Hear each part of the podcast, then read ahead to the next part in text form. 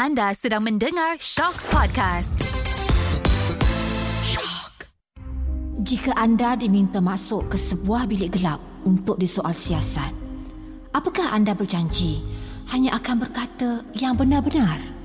Tiada yang dusta atau sebaliknya, melainkan kenyataan yang benar sebenarnya. Mengadaptasi konsep dark room atau bilik gelap, siri Shock Confession Bilik Gelap menggali dan membongkar kisah-kisah inspirasi rakyat Malaysia yang penuh tangis dan tawa. Di dalam bilik gelap ini, saya Sudirman Muhammad Tahir akan rungkaikan cerita-cerita kenangan manis, pahit, sedih, marah dan kecewa. Malah kekesalan dalam memburu piala kehidupan diluahkan secara jujur dan tulus. Inilah podcast Confession Bilik Gelap. Assalamualaikum warahmatullahi taala wabarakatuh. Anda kembali bersama saya Sudirman Muhammad Tahir dalam Shock Podcast Confession Bilik Gelap. Dan minggu ini saya hadirkan seorang lagi tetamu yang bakal berkongsi dan juga bercerita kepada kita semua mengenai apa yang tersirat dan tersurat dalam kehidupannya yang saya kira sedikit sebanyak pasti akan memberikan kita sesuatu yang bermanfaat dan juga inspirasi untuk kita semua dalam kehidupan seharian kita. Dan saya kira juga mungkin cerita yang akan dikongsikan ini akan membawa kita ke satu lagi kehidupan yang mana untuk kita lebih menghargai apa yang akan kita lalui dalam kehidupan kita ini. Ini dia saya perkenalkan kepada anda tetamu saya untuk episod kali ini, saudara Jamal Hading. Assalamualaikum Jamal. Waalaikumsalam warahmatullahi wabarakatuh. Sihat ya? Sihat Alhamdulillah. Okey Jamal, sebelum kita borak-borak kan, sebelum kita nak berkongsi dalam bilik gelap ini, so mungkin Jamal boleh uh, kongsikan sedikit lah latar belakang Jamal ataupun ialah asalnya dari mana, uh, sedikit supaya pendengar kita pun oh nak juga tahu Jamal ni macam tu.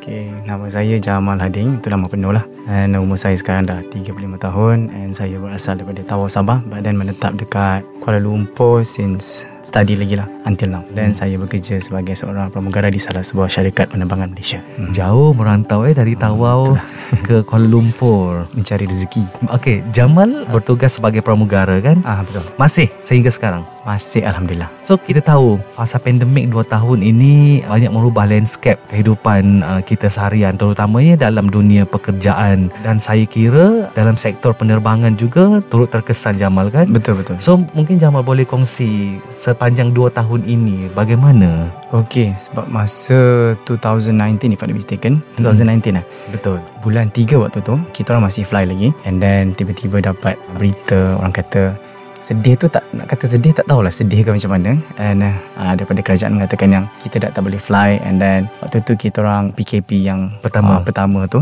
and then waktu tu macam tak blank lah semuanya kita orang macam like what gonna do after this mm-hmm. And then kita orang dalam masa dia cakap dalam masa 3 bulan uh, airline akan tutup. I mean tak ada route sangat lah. Because kalau ada route pun kita orang akan hantar untuk siapa yang surrender kat sini. I mean warga negara asing yang surrender dekat Malaysia ataupun dekat overseas kan kita hantar, hantar balik. Yes betul. Okay. And then lepas pada tu selama 3 bulan tu memang tak boleh buat apa-apa pun. And then after a few months tu PKP dah okey balik. I mean, dia dah longgarkan sikit SOP semuanya. And then, saya decided to tolong satu datuk ni dekat Cyberjaya. And then, tolong dia buka dia punya restoran semuanya. And then, tolong everything semua lah. Then, after that, I decided to join one of online shopping punya platform. Mm-hmm. Sebagai orang kata dia punya call center something lah. Mm-hmm. Uh, selama 5 bulan macam tu. And then, after that, I decided to join another uh, brand. Which is a luxury brand dekat uh, Pavilion. It's very famous lah. It's Louis Vuitton lama berapa bulan juga then after that I decided macam this is not what I want so, sebelum ni pun sebelum jadi pramugara pun orang kata saya airline saya I mean saya punya line saya it's under marketing punya side mm-hmm. and then pergi Louis Vuitton tu saya rasa macam memang okay and very very good salary semuanya but then saya rasa macam this is not me okay sebab saya rasa macam tak berbaloi jugalah kalau saya nak uh, daripada saya berjaya ke Kuala Lumpur semuanya dengan jam semuanya. Then my friend ask me nak join I tak? Sebab I ada buka satu restoran dan tolong I. I said okay juga sebab dekat saya berjaya dan I pun stay dekat saya berjaya dan it's easier for me also. So I macam okay lah. Then I decided untuk uh, tolong dia lah dalam dia punya business. Jamal uh, dua tahun kan? Ni tahun ketiga lah kita berada dalam fasa pandemik covid kita ni lah kan? Hmm. uh, dan kita tahu slowly lah juga syarikat penerbangan dah memulakan operasi semula. Tapi kita tengok macam Jamal bila kongsikan tadi awak buat banyak pekerjaan orang kata Mhm. kan selalunya kita dengar bila mereka yang terlibat dalam uh, sektor penerbangan contohlah especially is uh, cabin crew lah orang kata kan Mhm. anak kapal ini kehidupannya uh, orang kata macam uh, glamour and then mewah kan Mhm. macam yelah orang kata macam kluster kayangan lah orang kata kan tapi bila dah affected pada Jamal sendiri dan Jamal decided untuk uh, buat ke, macam-macam kerja Mhm. ketika itu macam mana perasaannya Jamal Mula-mula tu memang orang kata kita punya mental tu bukan torture. I mean kita rasa macam down lah. Down Okay. waktu tu sebab kita selama berapa tahun tu kita hidup bukan kata senang. Kita Hmm. macam okay on the good line tu. And then kita pun boleh hidup okay. Dan kita bagi makan family semuanya. I mean macam-macam lah kita buat kan. Shopping semuanya. Everything. Bantu family semuanya. Tapi dengan sebabkan dengan pandemic ni everything's changed totally like 360 and then totally change my life. And sebab saya pun tak expect yang benda ni akan berlaku dan everyone pun tak expect benda ni akan berlaku dan kita tak ada backup plan. Macam saya sendiri saya tak ada backup plan on that. Okay. and then saya rasa macam okay so what I have to do in my life now? Because sekarang ni pun kalau macam saya nak minta kerja dekat yang betul-betul yang you know kat office ke apa because my age pun dah tak tak sesuai sangat lah and saya pun masih terikat dengan company tu sendiri. The company tu pun actually it's good because they're giving us like opportunity. Okay you guys can go uh, untuk cari pekerjaan part time tapi not full time because you are still under our company so you can't pergi dekat company itulah I mean mm. another company so I decided to cari part time part time part time until I orang kata my friend tolong I lah saya macam okay Alhamdulillah uh, macam Allah send him untuk bantu saya dan untuk bantu family saya jugalah Mm-mm. uh, walaupun tak banyak tapi at least adalah sedikit Tapi bila ialah orang tengok ah uh, pramugara kerja ni kerja tu rasa apa Jamal ketika itu? Actually ada juga macam customer atau pelanggan datang and then tanya macam ah, sebelum ni kerja apa? Saya cakap saya seorang pramugara. Macam oh kenapa kerja macam ni? I said, Uh-huh. cakap kenapa salah ke saya mencari rezeki halal kan? Mm-mm. And dia cakap tak rasa macam ralat ke? Macam you know tempat ni panas and then tak sesuai untuk you. You kerja dekat aircon. I said benda yang sama juga. Saya serve orang dekat atas kapal tapi dengan keadaan yang orang better punya environment. And then dekat sini pun saya rasa okay tak ada masalah. Pun cuma orang kata uh, persepsi masyarakat tu lah. Dia macam don't judge the book by its cover. Mm-mm. orang kata jangan jangan, jangan nampak macam dia macam ni. Tapi you just judge. Okay dia ni tak ada education pun. Dia ni just biasa-biasa je. Actually you tak boleh buat macam tu. And bagi saya sendiri apa masa ni dalam keadaan ni pandemik semua ni cari je peluang pekerjaan yang you boleh yang boleh mampu sara hidup you dengan family you mm-hmm. itu paling penting lah Apa Jamal fikirkan ketika mana Yelah oh okay dah tak fly Of course akan affected soal gaji lah especially kan uh, Pendapatan komitmen dah ada nak kena Hmm, bayar betul. bulan-bulan Hmm. So apa yang membuatkan Jamal Okay lah uh, aku, aku buat je kerja ni Tolak tepi soal rasa malu tu mungkin ada kan Hmm. ha. So apa Jamal Sebab bagi saya Saya tak pernah ada rasa malu Untuk benda ni semua. Sebab sebelum ni pun Saya bukan dalam Golongan Amin keluarga yang Senang. Sebab my mom pun dulu Masa kecil-kecil dulu She's a single mother. And Seumur 7 tahun 8 tahun Saya dah start Jual kanan kat sekolah. And then Saya rasa macam Benda ni Tak perlu nak rasa malu Sebab kita cari rezeki kan Bukan kita cari benda yang tak elok. And then Macam mak saya pernah cakap juga Kita jangan fikir pasal Apa orang cakap Dan apa orang nak nak kata kita. Sebab yang penting i- Mak tahu Family tahu Apa yang you buat Untuk kebaikan you Dan untuk kebaikan family sendiri. And then bagi saya sendiri Macam Kalau orang kata yang Pembantu restoran ni It's macam Kerja yang bukan lah Bukan nak kata Hina I mean Kerja yang biasa-biasa je Dibandingkan dengan pramugara Saya rasa Bagi saya semua tu sebenarnya sama je Cuma dia punya You know gaji dia Different dengan environment dia tu je sebenarnya Tapi bila especially mak kan dapat tahu situasi yang dilalui Jamal, Mhm. macam mana ketika itu Jamal? Awak rasa macam uh, sedih tak nak beritahu dan untuk dia menerima? Yalah selepas-selepas ini mungkin dari segi macam Jamal katakan nak bantu family tu mungkin akan agak terhad lah selepasnya ataupun Mhm. macam mana Jamal? Okay, masa dapat tahu yang saya tak fly tu and mak pun macam okay lah sebab dia rasa dia, dia punya pendapatan pun tak banyak sangat. And then dia pun tak boleh nak bantu saya sebab saya memang banyak commitment waktu tu. And then uh, nak bayar kereta semuanya kan rumah semuanya. And uh, waktu tu pun juga saya memang lalai lah sebagai orang kata berada di atas awang-awang bak kata Abang Sudir saya banyak dengan credit card semuanya. Saya lupa dengan keadaan yang orang kata yang akan datang akan berlaku. Saya Agak banyak- lavish lah ketika itu eh. Ah, lebih kurang lah. Okay. Tak adalah lavish beer Tapi oh, lebih kurang lah macam tu. Hmm. Kira macam saya beli macam-macam Saya enjoy semuanya And then uh, Saya lupa Saya lupa yang orang kata backup dia nanti In the Hmm. future Saya punya big mistake lah untuk saya sendiri And Hmm. uh, saya rasa macam In the future ni pun saya dah tahu dah apa yang Saya akan buat Kalau macam benda ni akan berlaku lagi So saya ada backup plan for me Hmm. And then my mum pun Waktu tu dia dapat tahu yang benda ni semua ni dia cakap je just relax and then you doa setiap hari insyaallah nanti satu hari nanti benda tu akan back to normal and then life you akan as as normal as mm-hmm. as you want lah uh-huh. bila Jamal melihat uh, situasi yang Jamal lalui kan dengan uh, Jamal kata tadi awak tak ada backup kan? Hmm. awak awak tak bersedia untuk benda ni. Hmm. dengan apa yang awak dah lalui sepanjang awak menjadi berapa lama Jamal jadi pramugara? 8 tahun lebih. 8 tahun lebih. Awak hmm. of course awak dah membeli macam-macam. Hmm. so bila awak tengok benda yang awak dah beli dengan apa yang awak lalui ketika itu rasa macam mana? Rasa rasa menyesal juga lah benda-benda yang tak patut saya beli tu. Macam kenapa beli benda ni? Kenapa tak buat benda lain instead of beli benda ni? Ha, macam tu lah contoh dia. Hmm. uh ada macam oh awak jual barang-barang tu untuk iyalah nak menampung hidup kan? Okey masa mula-mula sekali tu be honest dengan Basudir 2 tahun yang sebelum tu. I mean uh, waktu tu memang saya dalam keadaan yang problem sebab sebelum ni saya ada bisnes okay. sebelum ni saya ada bisnes saya ada bisnes kucing everything semuanya. Then after everything like tiba-tiba dia macam you know ada problem semuanya. And then saya pula waktu tu berhutang dengan Alung everything. Hmm. and then saya berhutang banyak kena credit card semuanya. Kereta saya pernah kena tarik sekali. Tapi Alhamdulillah family saya tolong saya mak saya tolong saya semuanya dalam dengan segi keuangan semuanya. Waktu tu belum pandemik lagi lah. And then waktu tu saya sedar yang macam orang kata saya ni memang tak ada kesedaran diri untuk orang kata backup. Okay. Uh, sebab saya pentingkan yang indah-indah aja. Yang nampak macam wow je kan. Tapi kita tak nampak future dia nanti macam mana. Tapi itulah saya macam menyesal kat situ lah.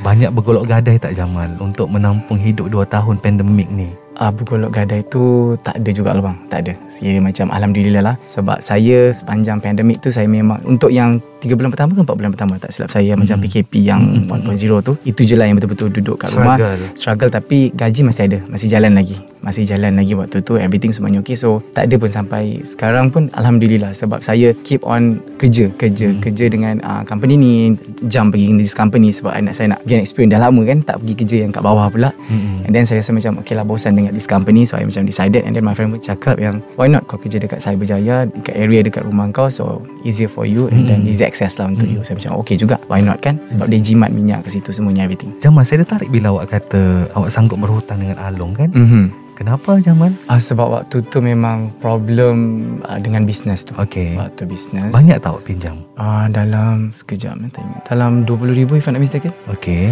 So saya kena bayar dalam almost 40,000 kot sebab dia double lah of course okay. Along kan. So macam mana? Awak kena kejar ke? Eh tak ada, tak ada. Oh, okay. Sebab this is dah macam bukanlah kita kata legal along. Dia macam you just provide you punya card and then nanti dia dia tolak you punya gaji macam tu je lah. But then it struggle for me also lah for that time. Nak bayar RM40,000. Ah, uh-uh. tapi Alhamdulillah saya dapat bayar lah habis waktu tu. So business tak ada dah? Memang tak ada dah. Dah lama tak ada. 2017 is uh, the last one. Hmm. Uh, Tutup sebab? Orang kata lah, kata ni dibuat lah tapi saya tak tahulah. Wallahu alam. Mm-hmm.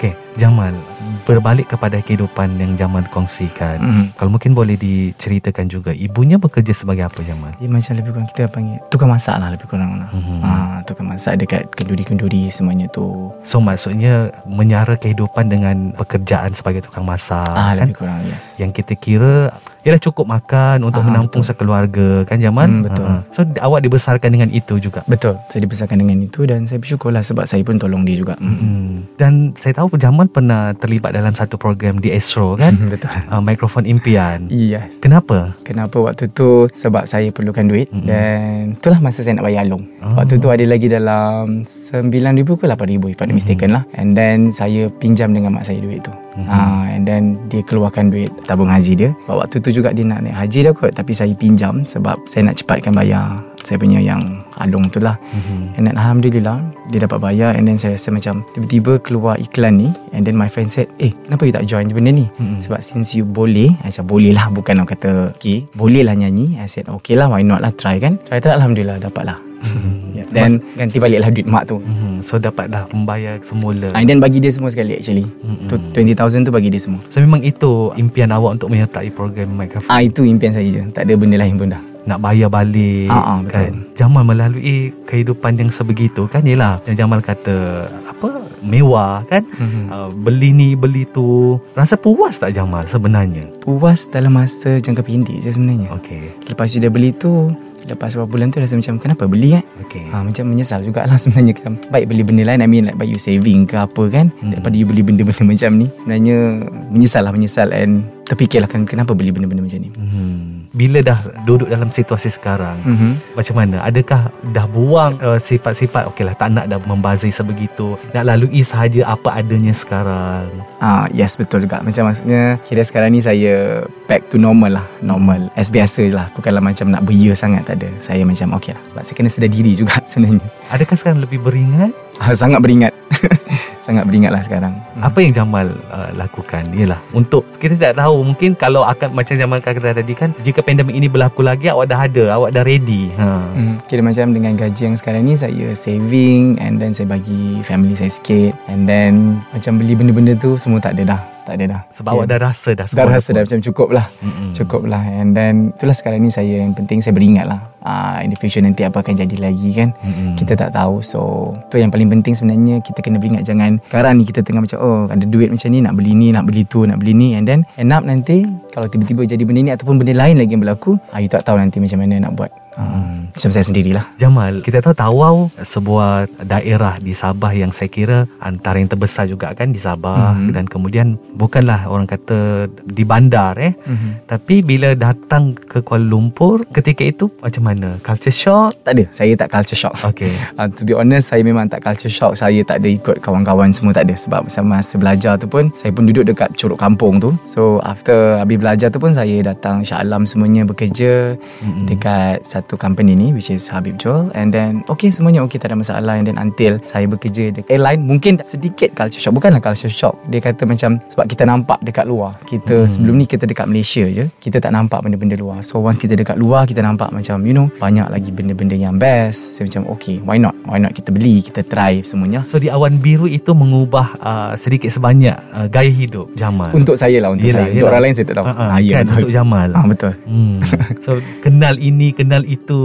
Yeah Sebab kita dekat luar kan Kita Mm-mm. dekat uh, budaya orang semuanya So kita nampak lah benda tu Mm-mm. Sebab kita kat Malaysia Kita macam Tak nampak sangat lah Mm-mm. Bila orang kata kejaya uh, di awan biru ni sebenarnya indah, setuju tak Jamal? Sebab kadang ada ramai juga yang memasak impian nak bekerja di awan biru kan. Mungkin mereka tak tahu apa sebenarnya di sebalik kehidupan yang kejaya di awan biru ini. Ha. Actually indah tu memang indah Tapi banyak juga cabaran-cabarannya Di antaranya macam You know You diuji dengan duit You cakap Hmm. duit You bukanlah kata banyak Kira okay Dengan you punya ekonomi waktu tu And then you akan beli macam-macam You akan tak saving You Macam banyak juga kawan saya Dekat airline Mereka pun mengalami benda yang sama Macam saya dapat sekarang Hmm. Kira macam dia Tak beringat lah Kira pergi enjoy sana Pergi berjoli sana Berjoli sini And then end up sekarang Semua masih shock lagi And then tak tahu nak buat apa Until ada juga yang Kira macam One of my friend Dia sampai sekarang tak kerja Sebab dia still like Don't know what to do Sebab dia rasa macam Passion dia is only Dia tak for- boleh terima. Ah dia tak boleh terima sebab kira macam dia kena buang and then macam until sekarang dia dia tak kerja sebab dia rasa macam saya nak kerja tu juga. Saya tak nak kerja lain dah.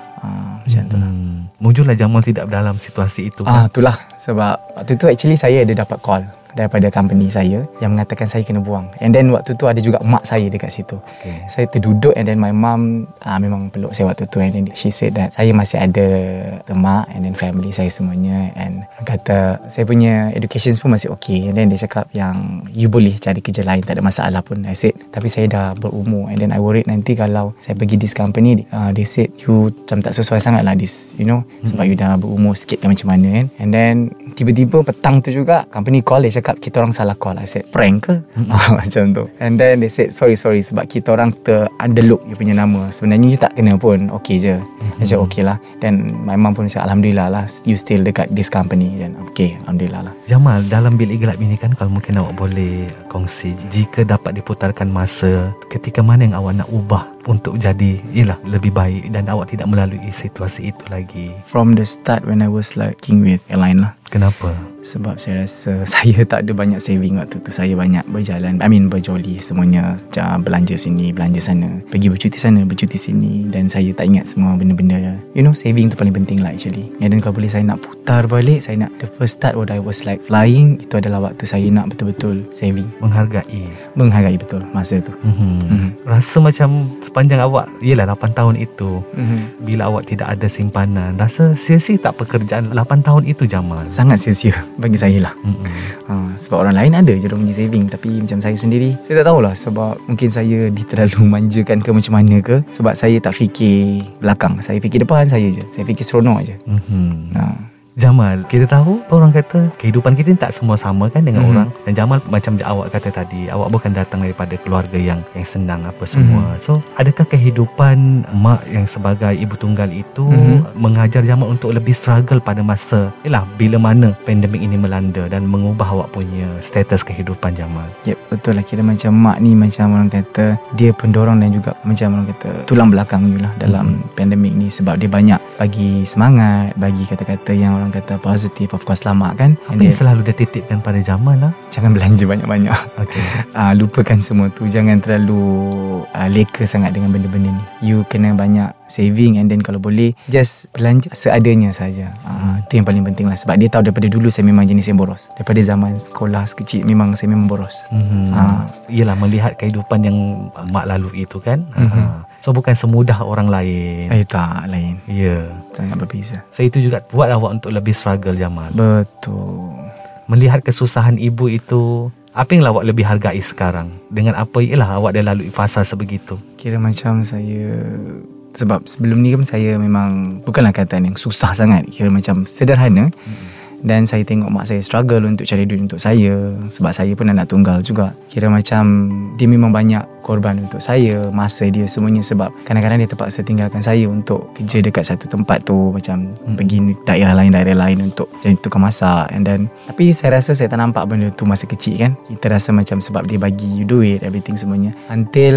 benda ni jadi dekat you sendiri. And then I rasa macam kenapa aku tak hargai kan? Mm-mm. Kenapa aku tak hargai masa tu? I mean like mak saya sendiri. Bukan saya tak hargai mak Menghargai Cuma orang kira macam waktu-waktu yang macam pandemik macam ni You tak pernah macam fikir belakang You just fikir depan You fikir keseronokan you Tapi you tak fikir apa yang akan jadi nanti Mm-mm. ha, Macam tu Jamal, jika mak awak di depan sekarang kan, hmm. mungkin apa yang awak nak cakap pada dia?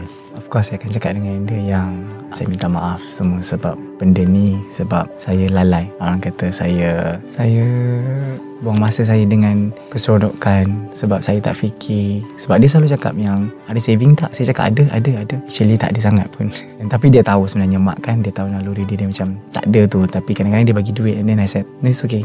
I got on my own money But then it's still Sebenarnya tak ada pun then I try untuk cari juga duit lain You know. Cuba juga bekerja sana sini And then saya rasa macam saya beritahu mak saya yang saya minta maaf dengan semua ni and uh, memang saya takkan ulang lagi lah benda ni. Saya akan cuba untuk jadi yang lebih better of course. Untuk mereka yang mungkin hmm, melalui situasi sama dengan Jamal kan, mm-hmm. situasi yang mana ialah macam Jamal kata tadi bekerja tapi uh, tidak ada untuk memikirkan masa depan. Dan juga bila awak dah lalui fasa pandemik yang mana awak berusaha keras untuk buat kerja-kerja yang mungkin di bidang uh, pekerjaan awak sebelum ini Mm-hmm. apa yang Jamal nak katakan kepada mereka? Sebab kita tahu tidak semua orang boleh dari segi mental fizikal mereka emosinya lagi. Kan Mhm. Jamal? Uh, Okay First of all Yang paling penting actually Kena sentiasa dekat dengan Allah Dengan Tuhan you Tak kisahlah you agama apa pun. And then the second thing is Fikir pasal family you. And then the third one You punya mental. Walaupun orang cakap waktu tu You punya mental torture Atau you mental you memang down. You just fikir je Untuk masa depan you Dengan family you nanti. Sebab kalau you buat macam-macam Benda-benda yang tak elok Apa guna juga kan? What's the point? Macam saya sendiri Waktu saya tengah down tu Saya duduk Saya tutup mata Saya fikir Kalau aku down pun Kalau aku macam ni Kalau aku just like Tak buat apa-apa Siapa nak bagi aku makan? Siapa nak bagi aku kehidupan yang lebih better? So why not? Duduk Saya relax And then saya cakap Kat diri saya